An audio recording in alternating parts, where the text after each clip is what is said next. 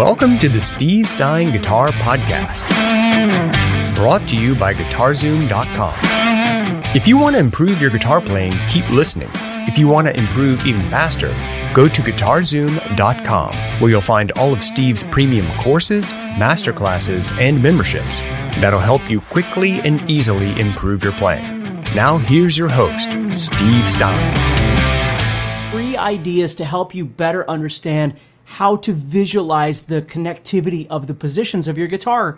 Um, in this case, we're going to be using the pentatonic scale, but you could use any scale that you want. So, when I used to teach uh, private lessons a lot, one of the things that I, I came across a lot with students is people had a really hard time memorizing their fretboard. For instance, if you just took your first position of pentatonic, minor pentatonic in A, for instance. Hey, Aaron, um, you could take that first position and you could memorize that, but people had a hard time memorizing the other positions and how to see them and how to connect them together. Hey, Narmi. Hey, Roger. Hey, Ron. Hey, everybody. Thank you for uh, for being here. And happy Christmas week, or Hanukkah week, or whatever it is for you. Happy holidays and Christmas and Hanukkah and everything else. Okay, Pat, Senior, Crispy, Austin. Thank you, everybody. All right, so so, what we're doing here is we're talking about three things that you can work on to better be able to visualize your fretboard. Now, the first one is what I call the Lego connection. Okay, what happens is if we start understanding that if I play this first position of A minor pentatonic here, if I just take that, and again, you could you could apply this to any scale or arpeggio or anything that you're doing. I'm just going to keep this nice and easy, okay? So if I was just learning the first position of A minor pentatonic, what I'm playing is A, C, D, E, and G. And then it repeats A, C, D, E, G. And then it repeats A, C, and I run out of strings, okay? So penta meaning five, I'm playing five notes over and over and over, okay? But what I want to do is when I'm memorizing that, that position, I might be thinking, for instance, where the A's are and different kinds of things like that. But what I want to do with this Lego connection idea is trying to figure out how to visualize that as two pieces. We're going to call this the back piece, and we're going to call this the front piece. Okay?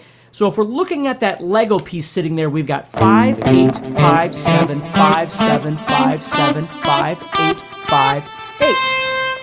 So if we think about the two pieces, we've got one piece that's 5, 5, 5, 5, 5, 5, and we've got the back piece here the we'll call this the front and this is the back. Okay, so we've got eight, seven, seven, seven, eight, eight. You can call them whatever you want, but okay.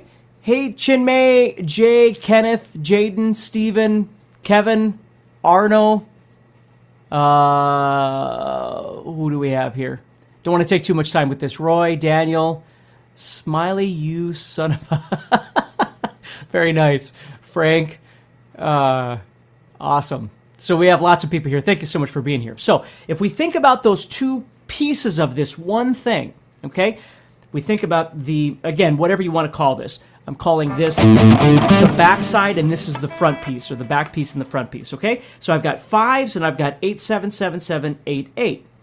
So when I play this one position, it actually consists of two pieces because when I learn the second position, I've got 8, 10, 7, 10, 7, 10, 7, 9, 8, 10, 8, 10. And what I need to understand here is that that second position is using the back side of the first position is now the front side of the second position. So it's still the same because if you think about it, no matter what scale you're playing, in this case we're using A minor pentatonic, okay? I'm playing the same notes over and over and over. I have to play A, C, D, E, and G. No matter where I go on the guitar, I'm not all of a sudden going to have an F sharp or something. If I'm playing A minor pentatonic, my notes are A, C, D, E, and G. Okay? Over and over and over. So as I start moving up, if I think about this as Lego pieces, they're merely snapping together on top of each other. They're never shifted, they're snapping together on top of each other. So as I'm playing the second position, I now have 8, 10. I'm going to turn this off for a second so I don't have any delay. So 8, 10, 7, 10, 7, 10, 7, 9, 8, 10, 8, 10. So I'm still using that thread or membrane of 8, 7, 7, 7, 8, 8. That still exists right there. But now I've got this new backside, if you will, right? Front and back here, which is 10, 10, 10, 9, 10, 10. So if I start trying to visualize those and how they click together, okay, and I keep going, instead of just seeing them all as independent pieces, if I start trying to learn to see how they connect together with that membrane in the center, right? And I'm going to use that. Now, this is the second tip to this, and we're going to talk about this twofold. But what I did was I just jumped out on the internet and I downloaded a chart. So this is a fretboard chart right here. When I was in high school, whenever I was in my study halls and things like that, um, what I would do, because I didn't have my guitar with me, is I would take these to study hall and I would practice writing down right here, okay? I would write down what I wanted to study. So, for instance, right here, what I've written are the two positions. You probably can't see it very well, but I've written the two positions that I just played you of A minor pentatonic, and then I circled the roots. I circled the A's. Okay? And what I would do in study hall is I would sit and I would study that. I would just look at it and I would visualize all the different ways I could move in and out and back and forth in those positions. And then when I would get home and I would practice, what I would do is I would set this up, for instance, on my you know music stand or whatever, and I would look at it. So as I'm practicing, and again, I'm not jamming to any music or anything, I'm just practicing. As I would look at this, I would start visualizing how I could slide in and out of each one of these positions and, and of course, I only wrote two positions because that's what I'm showing you for today, but you could do that with any positions that you want. So step number one is, is learning to see each one of your positions as a Lego piece with a backside and a front side, and then how it connects to the second position. And when you when you connect to that second position, they're actually using the same thread or membrane in between. And then maybe you move to the third position and you see the same thing between the second and the third, and the third and the fourth position, and you see that same thing again. And you just keep trying to visualize that as you go across the guitar. If you're enjoying this episode and you'd like to support the podcast, go to guitarzoom.com and consider becoming a premium member. There are three memberships to choose from VIP, which gives you instant access to a library of short but powerful courses as well as new bite sized lessons each month. There's also Play Songs that gives you step by step lessons so you can learn to play your favorite songs fast. And finally, there's Masterclass, university level training on everything from soloing to music theory, from blues to home recording. For more info about these memberships and all the premium courses available to you, go to guitarzoom.com. Now back to the podcast. Now, you don't need to be in any hurry with this, but I think the one thing people get wrong a lot is that we tend to think that practice only occurs when we have the guitar in our hand. Now, there's no doubt that when the guitars are in hand, that's when the physical aspect of playing is. But we can do this anytime we have some spare time, even if our guitar isn't around. We can do this when we're at work or when we're traveling or something like that. I can sit and I can study this and visualize it and absorb the concept in my head without having to have the guitar around. I just can't actually practice the physical application without the guitar, of course, but if that kind of makes sense, that's what I want you to start thinking about. Number one is the connection of the Lego pieces across the fretboard. The second thing is is practicing by visualization, not with your guitar in hand necessarily, but understanding that you can practice anytime when you have this available. Okay? So I used to do a lot of practicing in school when I had extra time. I would just sit and I would just study things. I would just look at them. So when I got home and I looked at my guitar, what I was really doing is visualizing this thing slapped on top of my guitar, right? So uh, what the crowd really wants to know is how long you've been growing your hair my entire life. Uh, thank you, Jay. Thank you, Kitty Pie. Thank you, Paraz. Thank you, Pat. Let's see. What are the notes chosen for a given pentatonic scale?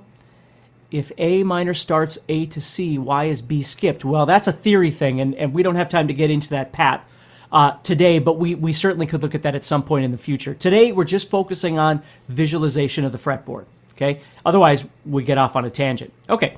So, the third thing I want to talk to you about, which I always thought was really cool once I started thinking about it, is that if you were to visualize your entire fretboard, let's say you're visualizing A minor pentatonic, and you've visualized, for instance, from A right here, our first position, and our second position, and our third position, and our fourth position, and our fifth position, right? Well, that fifth position, which exists right below the first position, right? We know there's octaves here. So the fifth fret and the 17th fret are an octave. So the fifth position actually exists underneath here. And of course, the fourth position exists underneath there. So we have room to work underneath here too. We just we just work until we run out of frets, right? Either on this side or on this side. But if we wanted to play in another key, let's say we wanted to play in B minor pentatonic instead of A minor pentatonic, well, then we have to shift everything up. So if you think about the guitar and the fretboard as almost like a treadmill on a guitar, and what you're really doing is you're just moving it like this, okay? So when you want to be in B, you're pulling everything up this way. And some of the stuff on the top here is going to fall off like a treadmill and it's going to come around this side and now it's going to be down here. Okay? So as we keep moving to a different key, right? We move to the key of C then. So we shift this up a little bit. Everything stays intact all of these Lego pieces stay intact all the way. It's just that some of it is going to fall off the top side and then it's going to come around the bottom side as we keep moving up. Okay? Or, of course, if we had to move back to G, we would do the treadmill the other direction. Some would fall off this side and come back around to this side. So, the most important thing to understand is no matter what key you're in, whether you're in, you know, A minor pentatonic or B minor pentatonic or D minor pentatonic, the connectivity of all of those Lego pieces stays the same the entire time. It's just there's a limitation of how many frets you have on the guitar, so some of the stuff is going to fall off and come back around the other side, and vice versa. Okay? So if you think about those three things, the, the connectivity of one position or one box or whatever you like to call it to the second one with that membrane in between, understanding that they're just Lego pieces that click together. And then what you do is instead of worrying about all the positions, you just start because you've heard me talk about meandering, I'm sure, because I've, I've talked about it in these Monday guitar motivations too. But you take those two positions as you start learning to visualize them both with the Lego piece and with this. And then you start learning to meander between those two to develop, you know, control and comfort and confidence for that matter with those two positions and then you can move to the third position. You can start developing that one and, and make that part of the whole thing. But just memorizing all five positions to say you know all five positions, to me, it doesn't really matter. It's not important. It's not musical. What's the most important thing to me is that you make music with what you know. So I'd rather have you know two positions on the guitar, but really make great music with it than all five positions just to say, hey, I can play all five positions up and down. Learn to make music with what you know, and then do a third position, and then do a fourth position, and, and that sort of thing as you keep going. So, again, to recap quick before I go here first thing, Lego connections, right? The second thing, learning to visualize the fretboard and learn to practice when you don't have your guitar available. Learn how to use a piece of paper like this to study things when you don't, you know, maybe you're flying you know somewhere and you've got time on an airplane but you don't have your guitar with you can always study things i'm always studying things all the time okay and um, guitar hacker yes this is live merry christmas um, youtube didn't send me a notification yeah i don't i don't always know what's going on there but youtube's got their own rules for things but Anyway, thank you, Alan. Alan says, very useful way to memorize the positions. This is pretty much how I've been looking at it. I was thinking of it like jigsaw pieces, which is perfect. That's exactly right. So, first thing, those Lego connections. Second thing, writing it down and studying it. And the third thing is understanding that treadmill idea. So as you move to another key, you're not redoing anything. It's exactly the same thing. It's just moving it up, which means some of this stuff is going to come down here, right? It's going to fall off the top of the guitar and it's going to come down here and vice versa as you you know move this direction. So anyway everybody have a wonderful week. Practice as much as you can. It's obviously you know the season so if you don't have time to practice you can always do something like this where you write some things down. When you're traveling in the car when you're at relatives whatever and you've got some extra time you can sit and you can study some things like that. So take care stay positive and keep practicing and i'll see you after christmas. So take care. Next time on the Steve Stine Guitar Podcast, I'm going to be talking about a riff, and it's nothing fancy. We're just talking about a uh, whole lot of love by Led Zeppelin today. And the reason I want to talk about this, maybe you know this, maybe it's an old song for you, maybe you've played it a thousand times, but that isn't the case for everybody. What I do want to talk to you about is the importance of finding songs that do two things. Number one, they keep you motivated. Hey, Rob. Hey, Jamie. They keep you motivated. And number two, they focus on certain elements of your playing that you want to focus on. Hey, Lance, uh, Ultimate Stuff. Hey, Bob. Thank you so much for everybody for being here. So, if you think about it, like when I was a kid, when I first started learning how to play guitar, it was because I loved Ozzy and I loved ACDC and I loved Kansas and I loved Styx and I loved all these bands, which is the reason I started playing. And then when I was playing, you know, I my, my teacher was giving me like exercises to use with a metronome, and that is really important to do, okay? But think of it this way. If you ever lose your motivation and you're just feeling like God, I you know, I'm so sick of doing the same things over and over and over, remind yourself why you started playing in the first place, which was to play songs that you liked. And what I found is if I can incorporate with students, if I can incorporate songs that they like with techniques that they need to focus on and put the two together, we've got a win win. So, hey, Steve Stine here from GuitarZoom.com, and thank you so much for listening to this podcast. If you enjoyed this episode, can I ask you a favor? Please subscribe, leave a review, and share it with a friend. Your feedback means more to me than you'll ever know. And be sure to check out my YouTube channels where you'll find over 1,000 videos to help you with your guitar playing. Thanks again for listening. Stay positive, keep playing, and keep having fun. If you'd like some help with your guitar playing but you're not sure how to get started, go to guitarzoom.com and look for the Help Me Choose survey. By answering a few simple questions, you'll get Steve's personal recommendation of the perfect course for you. All this and more is available for you at guitarzoom.com.